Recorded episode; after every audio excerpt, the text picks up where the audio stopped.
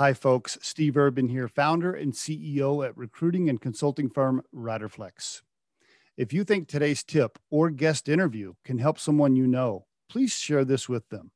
And if you enjoy listening to our show, please subscribe to our channel and hit the like button on the episodes. Finally, aside from our podcast, our day job here at Riderflex is to provide recruiting, staffing, and consulting services. You can visit riderflex.com to learn more about us and get the information on the services we provide. And now, a quick word from our sponsor and friends at Marketing 360. Try the number one marketing platform for small business. Everything you need from design to marketing to CRM. Learn more at marketing360.com. Marketing 360. Fuel your brand. So Vince Meow Wolf, you know when I, uh, I, first of all, I think I saw the building going up like down by the stadium in Denver, right? I think that's Yeah, the yeah. first time. And uh, I, I remember driving by going, okay, what the hell's that? I don't know what that is. What, what is that? So, you know, then I kind of asked around, I'm like, what's going on with that? And then I, I looked up some information. And then my partner, Scott at Riderflex, he calls me. He's like, hey, man, this is a pretty cool deal. Here's the situation. He said, we should, we should get Vince on the podcast. I said, okay, cool. Let's do it. And so then I studied this, studied it, you know, the, everything about Meow Wolf more and looked up you and watched some podcast interviews. And so great story, man. Looking, looking forward to uh, getting into it. Yeah, thanks for having me, man. It's uh, it's been a wild ride. We're on a crazy wave. Like the way that it feels like is like we were out to surf and you know hadn't really learned how to surf yet, and then out of nowhere this huge wave comes, and we have we have to make a decision like we either ride the wave or we don't, and then it gets to a certain point where like you can't bail, you know. So the wave just keeps going, it keeps crest, you know, Right. cresting, and that's kind of how it feels. It's like continues to just crest. So um, My, my visual, when I think about you and I read the story, I've already, I've already put you in a visual in my own mind. I'm like, okay, was this just like a bunch of hippies in Santa Fe, like doing mush, doing mushrooms and dropping acid and like playing around with art and and like hey, and they're like, hey man, we should like start a business. Like, was that like that's my vision? I don't know. Is that close? Um, you know, I think like we were a bunch of 20 something artists who, you know, were doing all sorts of things in our lives. We mainly working at like restaurants and hotels. Like that was what took, took up most of our time here. Gotcha. Um, but you know, I think like the business side of it came out of like necessity. You, you know, was, we just weren't going to continue on as a group. And Meow Wolf as an entity after seven years of doing projects together, it was it was going to go Mm, it was gonna gonna go like by the wayside mhm. and unless we figured out a way to make it sustainable and so the business kind of came out of a necessity we never really meant for it to be a business I see. Um, but you know like we've we've also been following the course that meow wolf needs to take to survive and to create really big transformative work in the world we've been following its course you know and like that's kind of how it feels is like the meow wolf entity is utilizing us for its needs I see. Tell me before we uh, let's come back to Meow Wolf. I want to know about your childhood, uh, your parents, your siblings, where you grew up. Give me. I want to know the personal stuff. Give give it to me. Oh, man, thanks. Well, yeah, I, I grew up here in Santa Fe, New Mexico, small Okay. town, hundred thousand people. You know, um, Yeah. gorgeous, one of the best, one of the best cities in the world, honestly. But uh, my parents were public school teachers. I grew up like, you know, I would say middle class, but it was probably lower than that. Um, Yeah. You know, and and two sisters, pretty modest upbringing.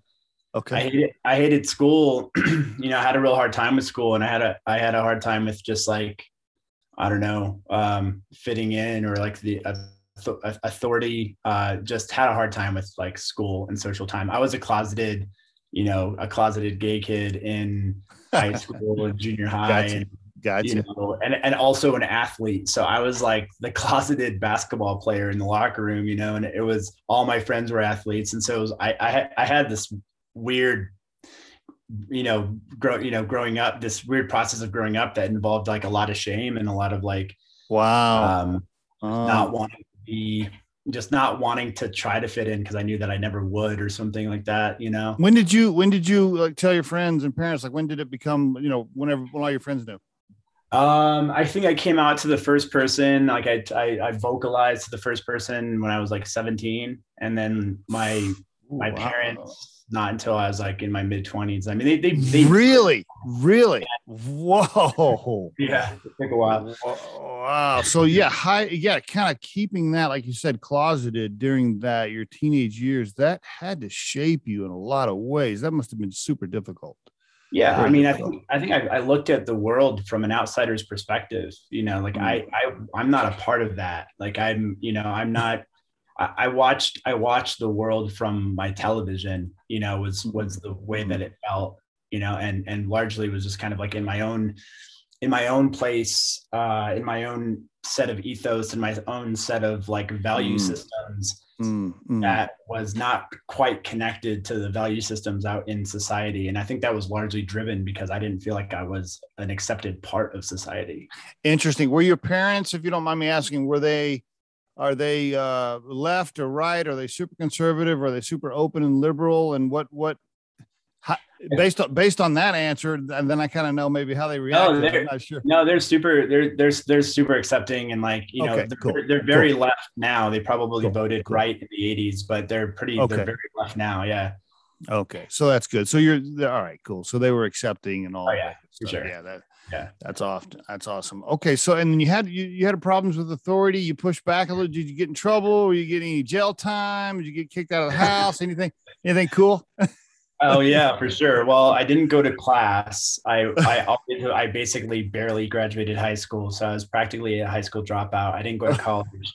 I stuck around santa fe and kind of just focused on building social momentum and and kind of getting over my own insecurities and then mm. and then how that then related to other people in my life and how I could build social momentum be be a good friend be a leader in the social space. And that kind of like then translated into then throwing parties. So I was always throwing parties when I was younger in my 20s and okay. that that was like the first time that I started dealing with um budgets because I would I would actually throw parties that I charged for and we you know bought a certain amount of alcohol for and then we would charge at the door and pay DJs and decorate the space and so it was kind of like early party early yeah early early event management right there bro. Yeah, exactly and but like you know most of the time I didn't want to work either. I didn't want to work like a normal job. Um, it was really hard for me to keep like a is all service service industry work, and I, it was hard for me to keep keep employment.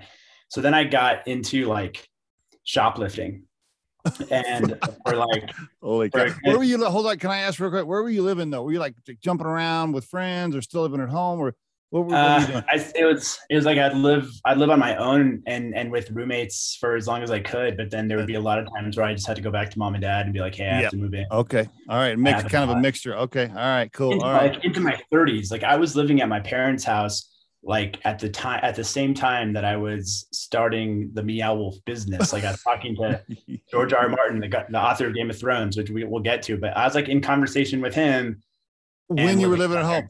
Yeah. When okay, man, I can't even imagine. You're getting busted for shoplifting. What's your what's your dad? Is your dad like giving you a bunch of shit? Is he like is he like son, get your shit together? Is there a bunch of those conversations? yeah, I mean, my parents had sort of like given not not given up on me because like they never gave up on me, but they basically just said like, all right, Vince is going to do his thing, and they they they they said that from the time that I was like 15 or 16 years old. They just kind of went hands off on it all. Okay. Okay. And you know, it sucked. Like, yeah, of course it sucked. I was like, you know, I, I got I got caught shoplifting when I was 32 years old. Oh, you know, so it wasn't like I was some dumb kid. Like I was an adult. and it was like it was very embarrassing. It was very embarrassing. Did you get arrested? Mm-hmm. Yeah. A couple times. Know, like, do, do, do, they give ticket? I didn't know if they give like citations or they actually like take you downtown. I don't know.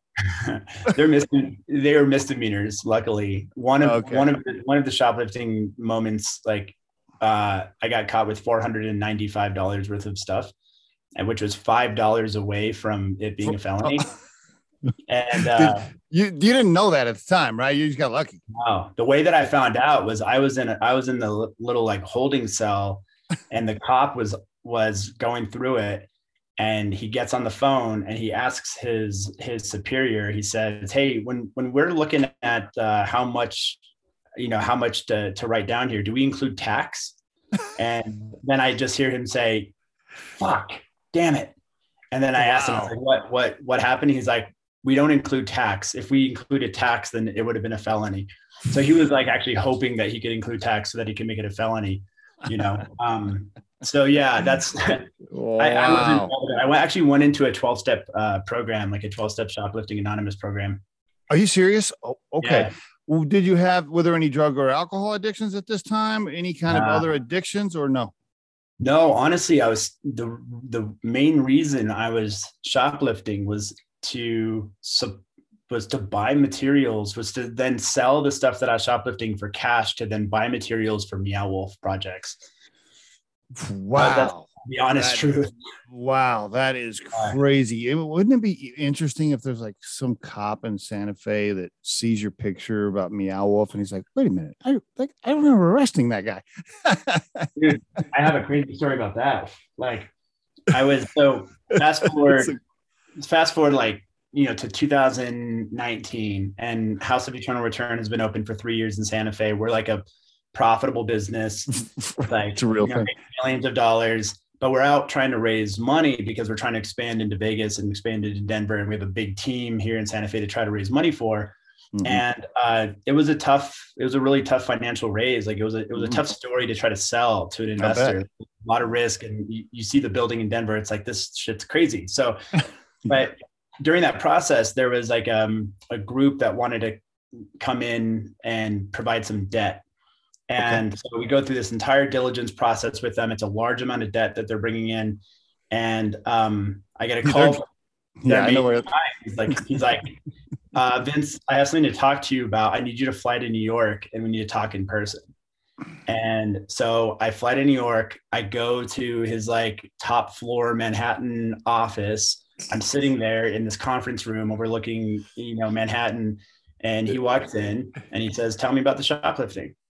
And I had to then go into this story about the last time I got caught, which like the last time I got caught, there was a cop involved who um, I told him, I said, Google my name. I was, I was explaining what I did. I was like, I'm this guy. I, I work for this group called Meow Wolf. We do programs inside of public schools. Like I'm just stealing stuff because I'm trying to bring in money for materials and he didn't believe me. I said, Google my name. So he Googles it and he, and he like is reading an article about me and he starts literally crying. Like the cop starts crying and he's like, what are you doing with your life? Uh, he's wow. like, I don't want to, I don't want to arrest you. I don't want to arrest you. He calls wow. his sergeant wow.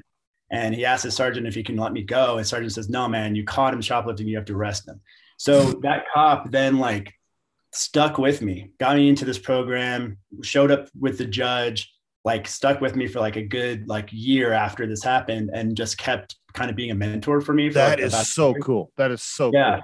So I tell this this story to the to the debt group and just like straight they're not no reaction. They just straight face say, well, can we talk to the cop? And this was like 10 years before. So then I have to like hunt down this cop. I call the cop. I'm like, do you remember me? He's like, yeah, I like vaguely remember you. Yeah, I, I do.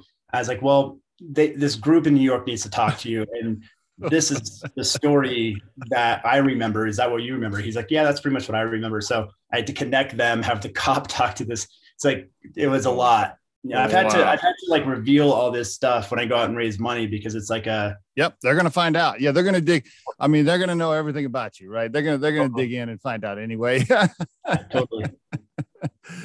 Wow, what that is interesting. So a troubled, we'll call it, I don't know, I guess a troubled young man trying to find himself. Yeah.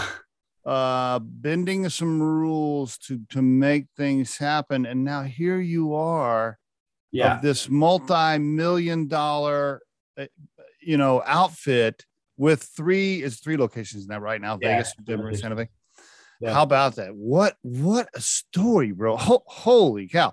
Okay, yeah. is that the worst? Is that the worst thing you? Is that the worst thing you did right there? Is there any other any any? Okay, okay, all right. I didn't yeah. know if you got busted with like a key like a kilo in your trunk or something. No, no. Luckily, luckily there's there's never never been like issues around that. But like, yeah, no, you know, no business no business education. Like you know, but what's what what I draw from this is that there's so many kids out there who don't feel like they're, they're they want to partake in the existing system mm-hmm. and they want to figure out their own path mm-hmm. but then what that tends to lead to is like crime of some sort but yeah. that there but that within that personality within that personality archetype is also this like is an entrepreneur someone who's like can wants to figure out a way to self generate to build their own system yep. you know and and there's the you know there's probably a lot of people who were putting behind bars who have like insane uh, really special skill sets that can actually like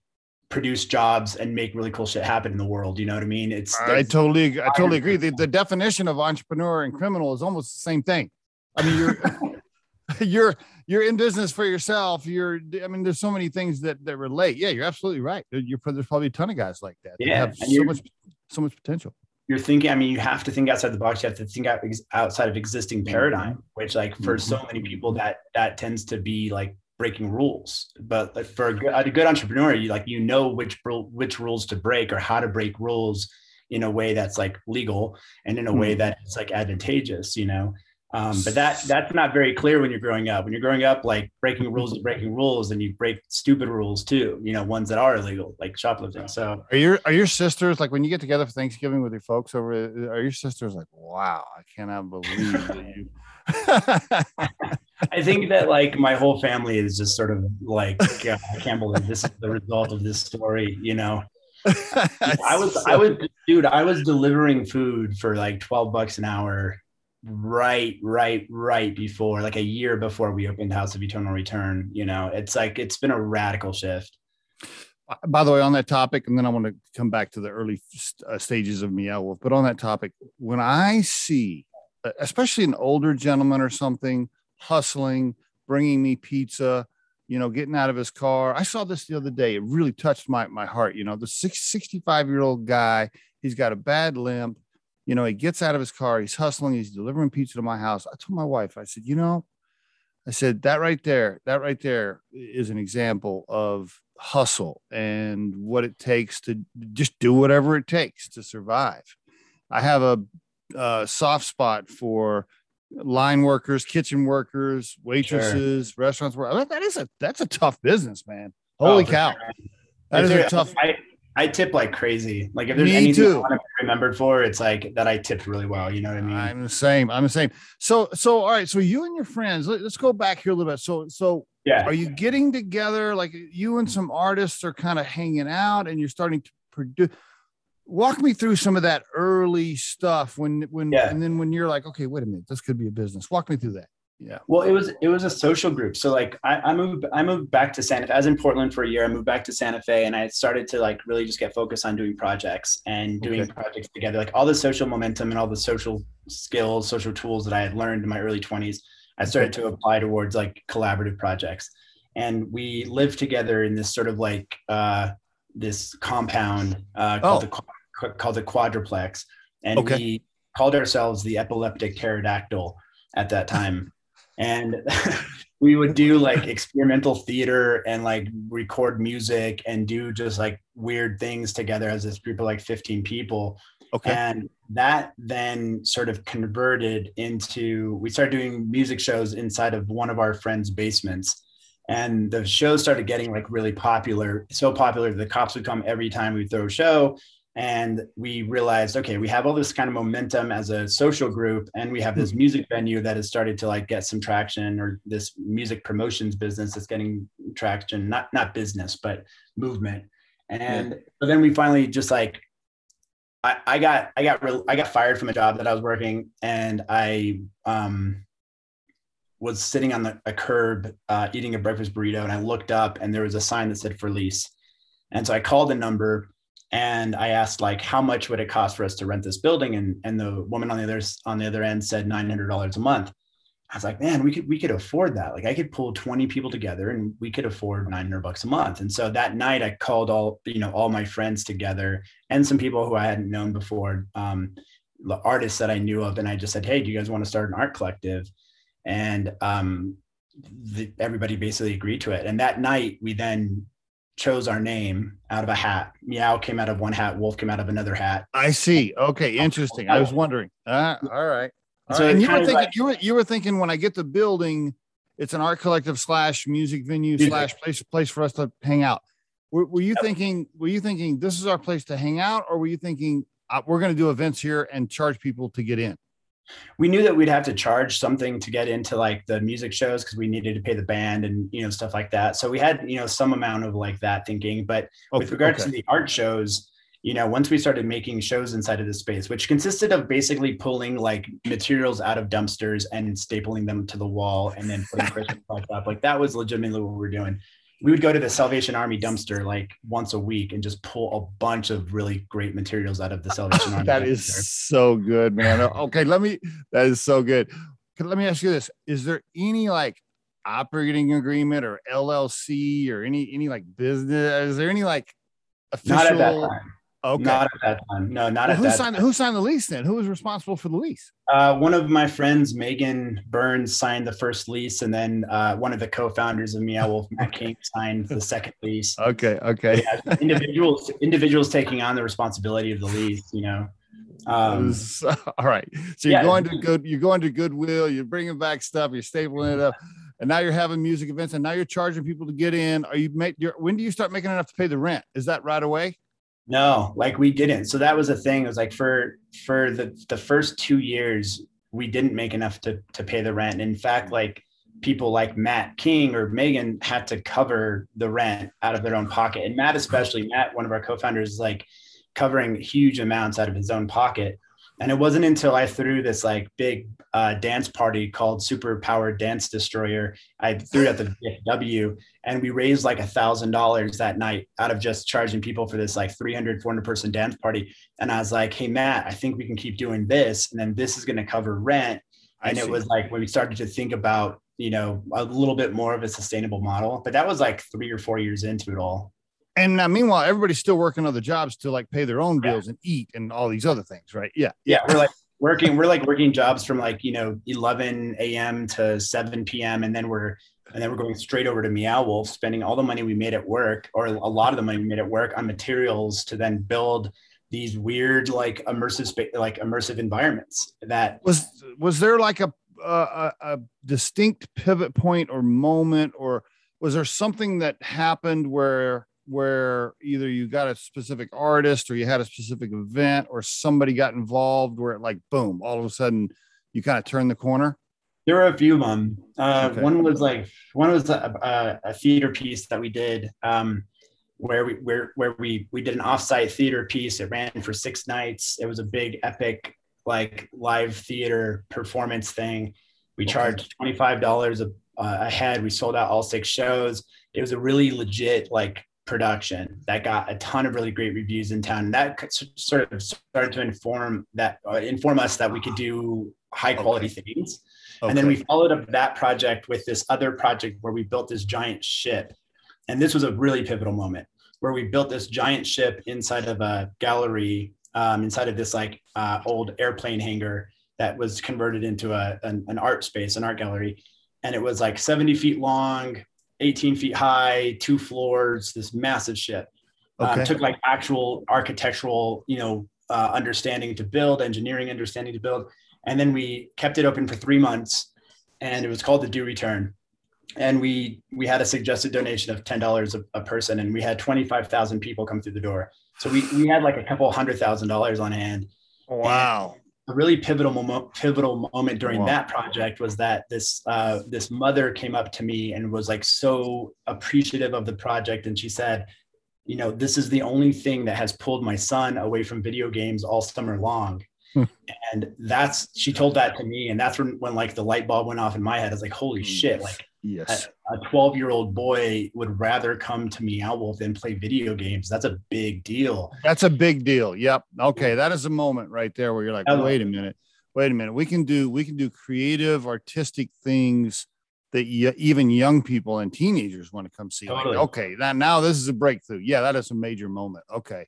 So that was kind of like prototype moment, you know, where you're like, oh my God, the prototype works, mm you know? And so then from that point forward, I started to just jot down on the back of napkins and on, you know, simple spreadsheets a business plan of sorts like how many people can we mm-hmm. expect to come through the door how much is this project going to cost if we did something permanent like what if we did something permanent rather than temporary mm-hmm. and that that took two or three years, like from the time that we started thinking those in those terms to then when we actually started to like move towards a, a and, the, and the, were you raising cash yet or no? No, you weren't. You had no. raised, but you got when did that. when did when did you get the grant? I saw something about a grant. Was that later on?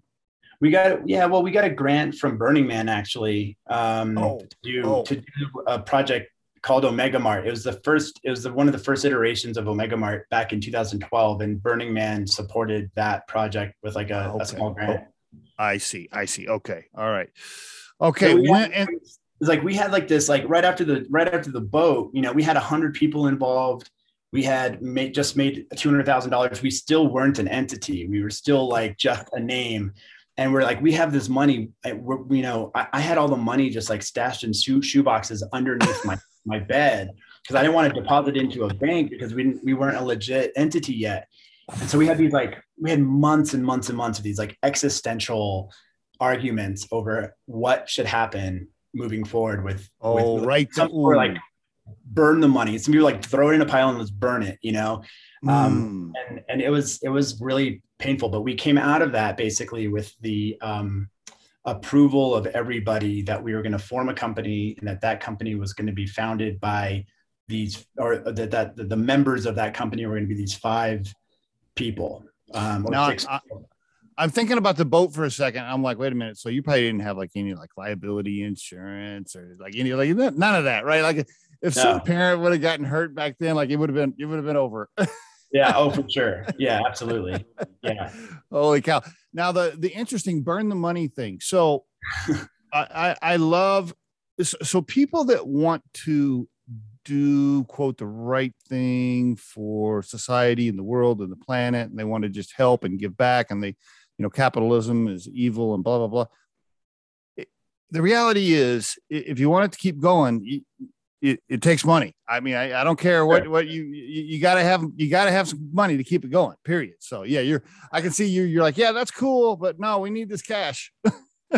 totally i mean what i learned you know what really helped with the whole like because i was pretty anti-capitalism for a long period of my of my life and um, converting you know into a business person a key aspect of that for me was learning that like money is a uh, money and capitalism is a value system it it's a way to exchange value and it's not the it's not the value system it's not it's not the the money itself that is evil it's Right. the value that people use the money for that are evil like it's it's a it's an innate it's an innate object that exchanges value and if you want to like Mhm.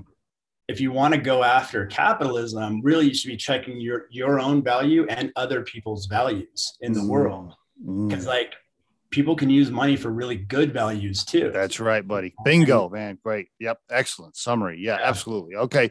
All right. So now you, after two months, you're like, okay, we got to have an operating agreement, and here's who's in what, all this stuff finally gets ironed out.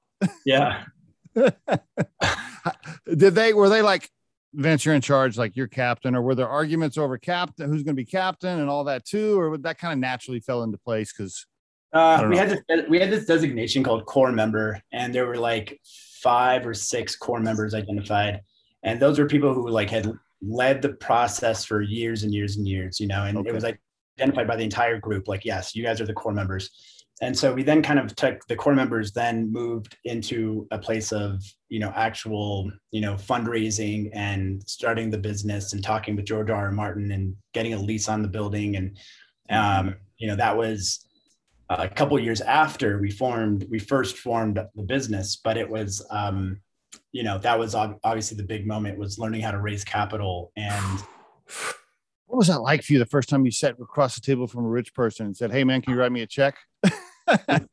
worst. It was so awkward. Like my my relationship to money made it so awkward you know? Like i i was ashamed to ask for money. I, I would, felt like yeah, total yeah, embarrassment yeah. you know and then every investor just says like do you believe in the project that you're doing? Yes. Do you think the money, project's going to make money money back for the investor? Yes. Okay then you should feel proud of the fact that you're giving this investor an opportunity to invest in your in your in your concept. There shouldn't be Mm. any shade around it at all you know? I can I can just hear that guy in New York. He goes over and he tells his partners, he's like, one of the, one of the partners is like, wait a minute, we're going to give this guy cash. Didn't this guy just he just stole something, and now we want to write this guy a check? oh man, I know. Are you um uh what's the ownership like? I don't know if you can share. Like, are you and the founders? You guys still have control of the cap table, or have or have you taken on enough cash now to where is there a VC firm, PE firm, and you guys? Yeah, are- there's a there's a private there's a private equity firm that that has uh, come in on a Series A and a Series B uh, okay. round of financing and in order okay. to get Denver open, Vegas open, and then also to keep us alive during COVID, you know, which it, it hit us yeah. especially hard. Oh uh, yeah. yeah, yeah. You know, it's like closed closed space indoors, like lots of people is the worst. Events, so, events indoors. Okay, yeah, you got hit the hardest. You were in the special club. totally. But they're they're a they're a badass private equity firm out of New York. Um, okay. That had okay. like has retained a lot of the existing leadership, uh, all the existing leadership, all the existing board members. They've they've really like you know worked with the founders. Um, they're awesome. They're awesome. Okay. So we don't we don't have control of the cap table. Um, you know, but yeah, but it's yeah. Still, what was that like really quick can you give advice for uh, aspiring entrepreneurs or young business owners where they're still in quote in control of the cap table but Sure. They're looking at they're looking to take on cash, but they're laying in bed at night going, "Damn, if I do that, I have to give up fifty one percent. Oh, I don't know if I want to. I'm scared." Yeah. What, what, what's your advice there?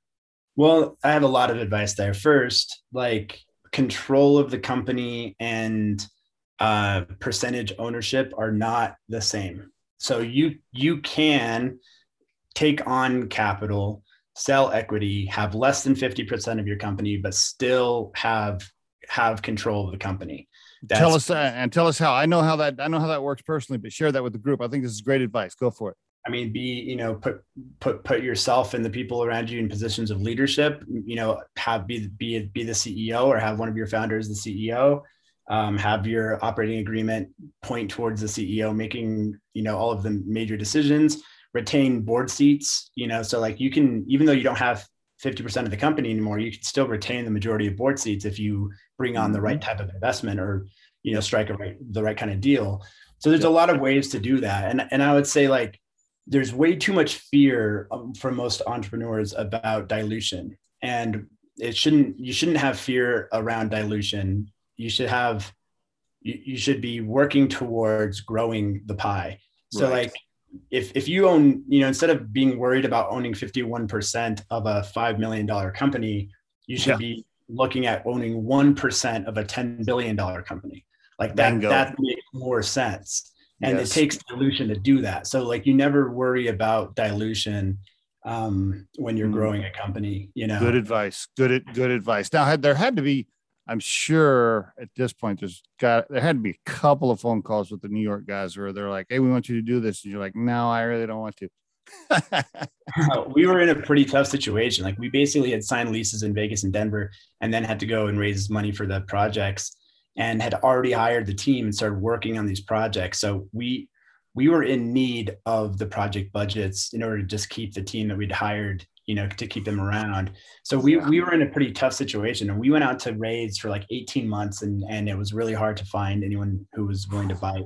And then this group came in, like worked fast, wrote a, you know, wrote a check large enough to support the company um, to get Vegas and Denver open. And there was never a moment where I was like, no, I don't want to do this. Like I was all, all in with these guys. The moment that I met them, I was all in with them. That's so cool. Really quick for the listeners, let's do this. Give us, in case there's somebody out there that doesn't know what Meow Wolf is. And by the way, for everybody, it's meow, meowwolf.com, meowwolf.com. Um, give us the three minute elevator. What is Meow Wolf? Go for it. Um, we create large scale immersive storytelling experiences uh, that you walk through, explore through, kind of um, experience the story like in first person and it's all done with like multimedia visually striking art kind of as the as the backdrop so you know it's like walking inside of a sci-fi story a sci-fi novel or something you're walking through it inside of it cool very cool and you buy tickets can you get season passes how does all that work in santa fe you can get season passes in vegas and denver you can't um, but there's like daily tickets you can you know buy a ticket for a, ter- a certain time slot and then you can stay for as long as you want. So if you want to go to Meow Wolf and hang out for eight hours inside of this like crazy imaginative fictional world, you, you're totally welcome to. Okay, is there a bar? That's that's that's key for me. Bar. Yeah, there's a bar. In each of our exhibits, we have a bar, so you can definitely have a drink and. uh and then we do music shows. We throw a lot of music shows inside of the exhibition. So we're, we're a big events uh, promotions company. Ah, do you, oh, do you make more money on the events than you do the tickets from people walking in? Uh, no, no, the, no. the tickets are like 70, 80% of, of our, of our revenue. Okay. And uh, hopefully, uh, are we, are we moving forward with COVID? Like you don't, you don't think we're going backwards, do you? You, you think we're going to, you think, you think we're okay? I, I don't think we're going, I don't think we're going backwards unless a new variant, unless a new variant comes out, like, but I don't see us going backwards. I mean, like the, the antibodies plus the vaccines at this point are are going to stay keep this stabilized. It seems. For you to survive, first of all, first of all, to get this thing built from where you brought it from, uh, uh, something that's brand new to the world, basically, and then get cash raised at, through COVID and survive COVID yeah. and be where you're at, bro. I mean, wow. I mean, seriously, what what what a story! And and what's interesting too is I have talked to people that that know, of course, what Meow Wolf is or, and all this, and it's you're you're a little bit like one of those uh, uh, pop stars where everybody thinks, boom, you just did it overnight. It's like, oh yeah, they were just a success overnight, and I'm like, no, that's not the story. There was many years of sacrifice for all like, those guys, you know. Yeah, overnight an overnight success that took 13 years yeah. of like really difficult work of like being yes. broke as broke as broke, man. Like all of us, none of us come from money. We were broke. We were like scraping to get by to keep this meow thing going, man. I mean, it was, yeah. it was a real, a real struggle, a real passion project for like a decade. I bet when you now pay yourself a halfway decent salary and you you have a little bit of money to buy something, I bet you really just cherish like like for you, it's probably you buy a new TV or you buy a new car or whatever, and even to this day, you're probably like, man, this this is special. Like you don't take that for granted. I'm assuming. Man, I especially when I like I, I love to go places. I love to have experiences with my friends. Like that's really like the, the golden the golden aspect of life for me is is having amazing experiences with, with loved ones. Cool. And there's when we're doing that, and we're you know we, we have a beautiful view and we are drinking a nice drink and we're eating some nice cheese and crackers or something it's like i will i will stop what's happening and like make sure that everybody knows how awesome the moment is that's you know? cool like, Very yeah you cool. got to like if not then what else are you it's like what else are you living right. for you know? right you got to stop yourself and be like this is the thing that i wanted to do that life is about you know it, it for me it's like it's going to make dying more e- more you know it's going to make it easier if i recognize in the moment that i'm having these premium experiences it's going to make death that much more like digestible which couldn't agree more. could, couldn't agree more. I'm going to ask you one more thing uh one more i know we're out of time. Damn i could talk to you i should have scheduled two hours damn it. Keep talking I, I, um keep talking. I'm down to keep talking. Okay i'll go i'm going to go a little bit further. I uh one of the things you just mentioned about experiences, I heard this great quote uh, from this lady. It was on a YouTube video, so I can't give credit. I can't remember what it was, but she said, I don't want my life to be dictated by things. I want my life to be dictated by the experiences I'm chasing. Absolutely. And I was okay. That is powerful. You're she is absolutely right, and you're right. You're saying the same thing, right? Like life is about experiences when you're 76 years old, which is the average age, age of death in the United States, 76, when you're 76 and you're getting ready to go, I, it, it, you're going to be laying there thinking about the experiences and the relationship. You ain't going to be mm-hmm. thinking about the little material things that you had. Absolutely, and that's actually it's it's cool you bring that up because that's the that's that's the entire moral of the Omega Mart story in Vegas.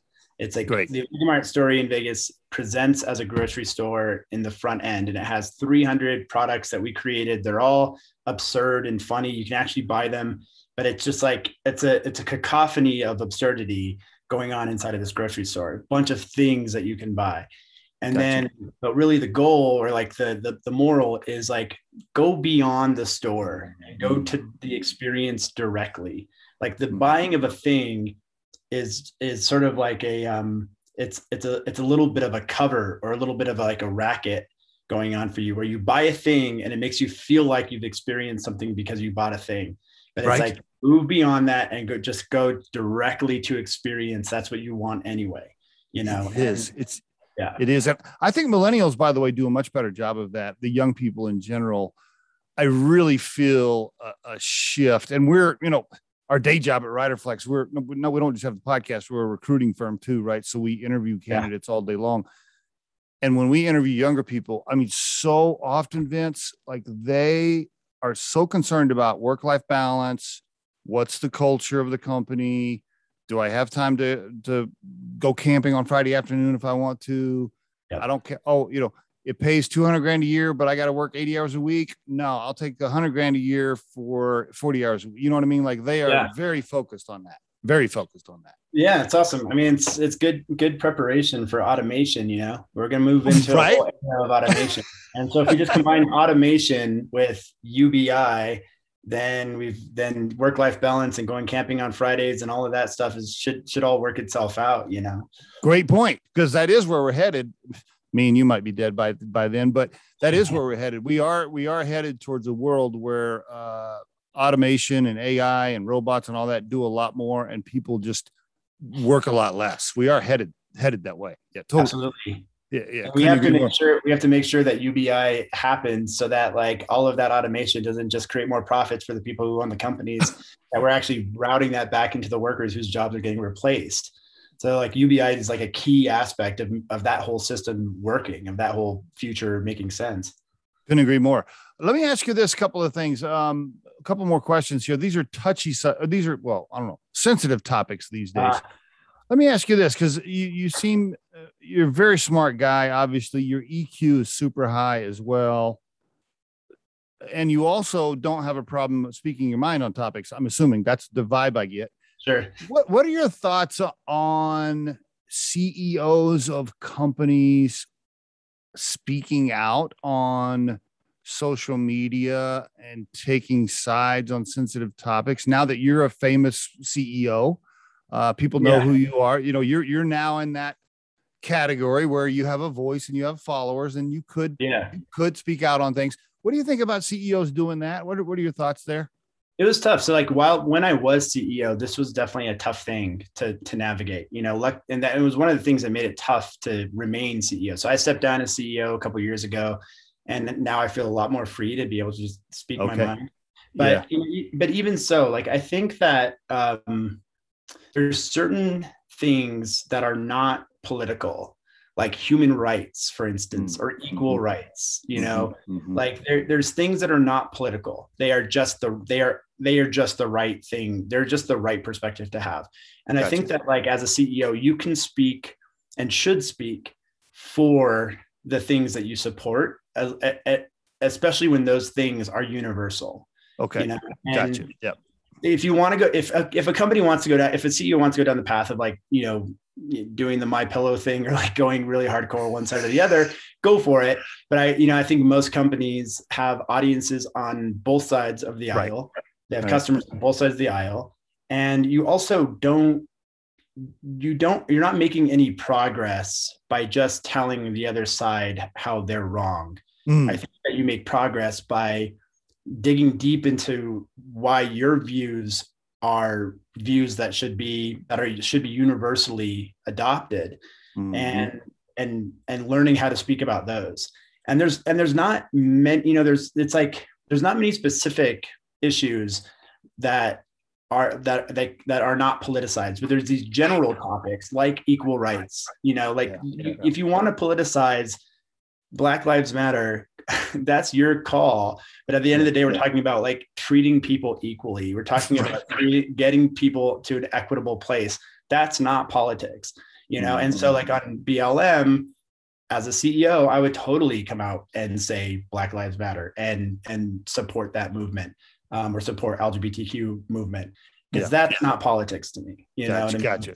gotcha. But if it's a political a political topic, you're like, yeah, I'm, there's no sense. Yeah. yeah totally. I you know i think um, you, you can say hey there's an election coming up. Maybe you know Be sure and vote.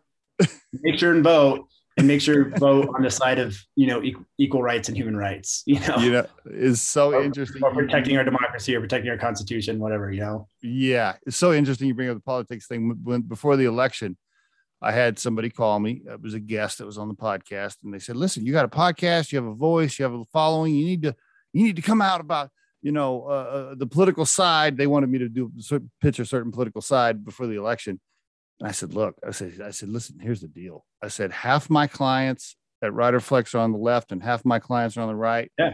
And I need and I need both. So I'm not totally. And and for and for us too, like we're creating an experience at Meow Wolf that I I think is actually transformative. I think you walk into Meow Wolf, no matter what your beliefs are, and you have an opportunity to um, expand your consciousness. You That's know, cool. sub, substance free. And yeah. honestly, like I want people who are from the other side, people who didn't vote for the president I voted for. I want them to walk in and experience Meow Wolf because there's an opportunity for them to re-evaluate their own belief system yeah. or their own ethos or their own, you know, where they stand on things. And so, like, you know, if, unless you want to just speak to the choir, but like that doesn't that doesn't move the needle you know? Right, and so right. i'm interested in actually moving the needle which means that i want to welcome anybody into our space.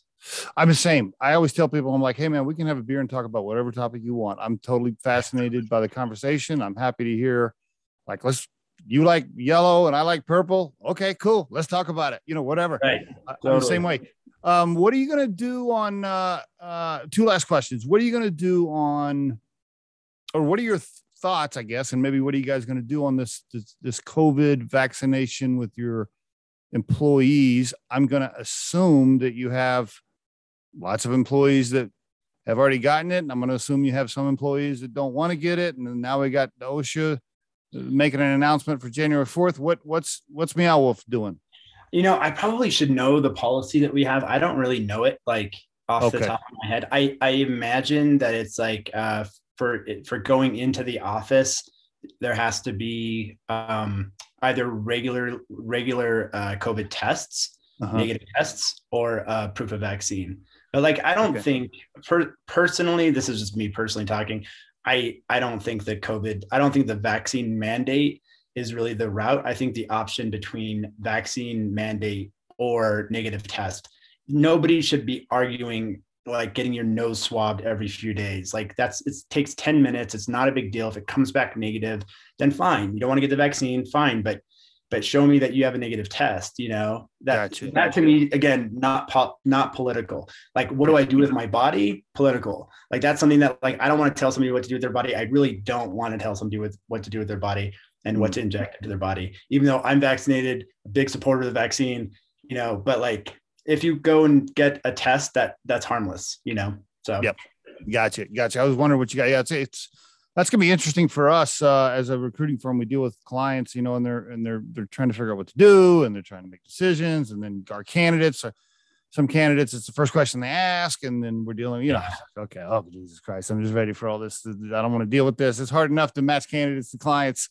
Oh, anyway, yeah. uh, last last question here, Vince. You've just been so inspiring, and I really appreciate you sharing your story. It's a cool story. It's, somebody needs to approach you about making a movie of what you guys did. I'm, and I'm, I'm being serious. Has that already been done? Has somebody approached well, you? We have, we have a documentary out there called Origin Story, but a, oh, a, oh. a, fictional version would be cool too. But yeah, we have a, we have a documentary, 90 minute documentary. Okay. A fictional version would be Quentin Tarantino needs to be the director and the producer. I think it's perfect. That's perfect. Like yeah. you guys, I mean, it really could be a cool story, especially showing those early years when you're starving and eating ramen noodles and you're getting fired from the little restaurant jobs, all that. Anyway, um, last question: If you had to put Vince's core purpose in life into a sentence, in sentence, like what? what would that sound like? What is what is your overall core purpose? I, I, I know it well, and I've been I've been on it for a while. Um, it's I want to I want to contribute I want to contribute greatly to the trajectory of human evolution towards living fully in the imagination, living fully in dream. That's mm. like ultimately, I, I believe that like dream is destiny, that the imagination is uh, is the future of human consciousness, and that that's like the next phase that we enter into is a, t- a space beyond time and space, um, a place beyond um, you know beyond even beyond death. It's like we're in a place of imagination and dream, and I I'm trying. I just want to contribute to that trajectory. Love it, Vince. Thank you so much for being on the Riderflex podcast and sharing your story. Really appreciate it. Yeah, thanks for having me, man. Appreciate it.